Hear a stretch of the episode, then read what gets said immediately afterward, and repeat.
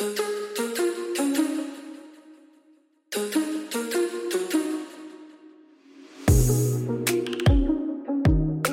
creates a beautiful agreement with ourselves to follow through on the things we want to achieve.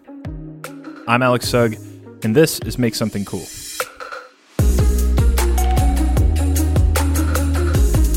On yesterday's podcast, I talked about admitting your ambitions. And basically, that's when transformation begins. It's a moment our mindset shifts from being someone who wishes we were something into someone who is becoming something new. But in today's episode, I want to talk about the challenges that come with admitting our ambitions, especially admitting them to ourselves. It can be a really scary process. And I think there are three things that stuck out to me that are really scary about it. If we can look at them honestly and approach them humbly, we can overcome them.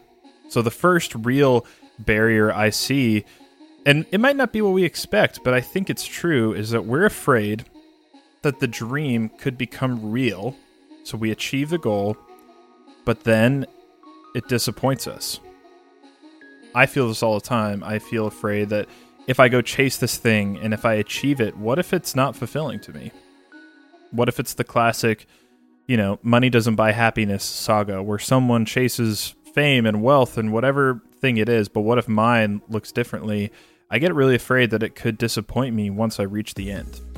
The next thing that we have to overcome is the fear of other people's opinion about what we're working on.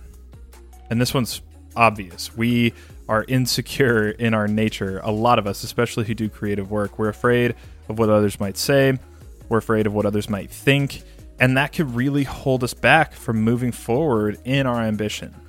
And the last thing, and this one's the sneakiest, but I also think it's the most dangerous, is that ambition evokes action, and action is harder than dreaming. I think we live in a world full of foggy dreaming. I mean, media has fed us and has created a state of escape from doing things ourselves.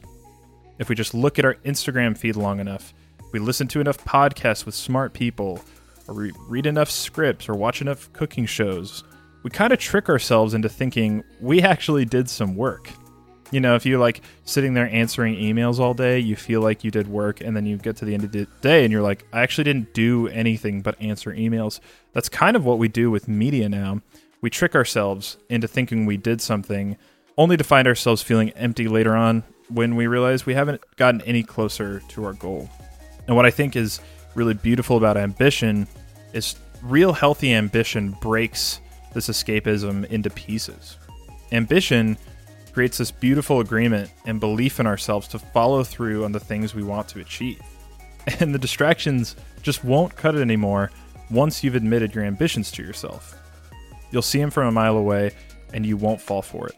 So, all this process is, is basically saying, I believe that I'm capable of completing or achieving this big goal or dream. And when our perspective makes this shift, we can really begin taking action toward achieving our goal. Basically, admitting your ambitions is acknowledging that you still have work to do. Hard work, and it will take time, patience, and persistence. But once you face that true fact, you can actually start working toward your goal. And there's one more big pitfall that I'm going to talk about in tomorrow's episode that comes with this. And I'll give you a hint it's fighting the spirit of entitlement.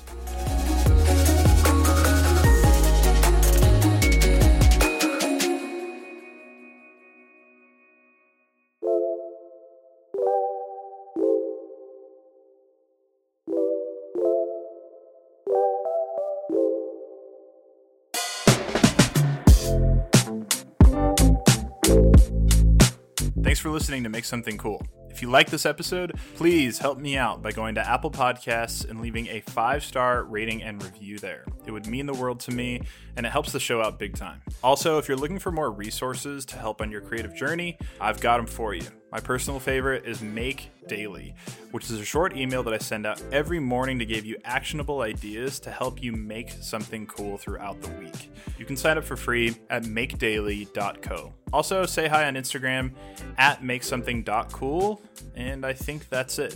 So until next time, thanks for listening.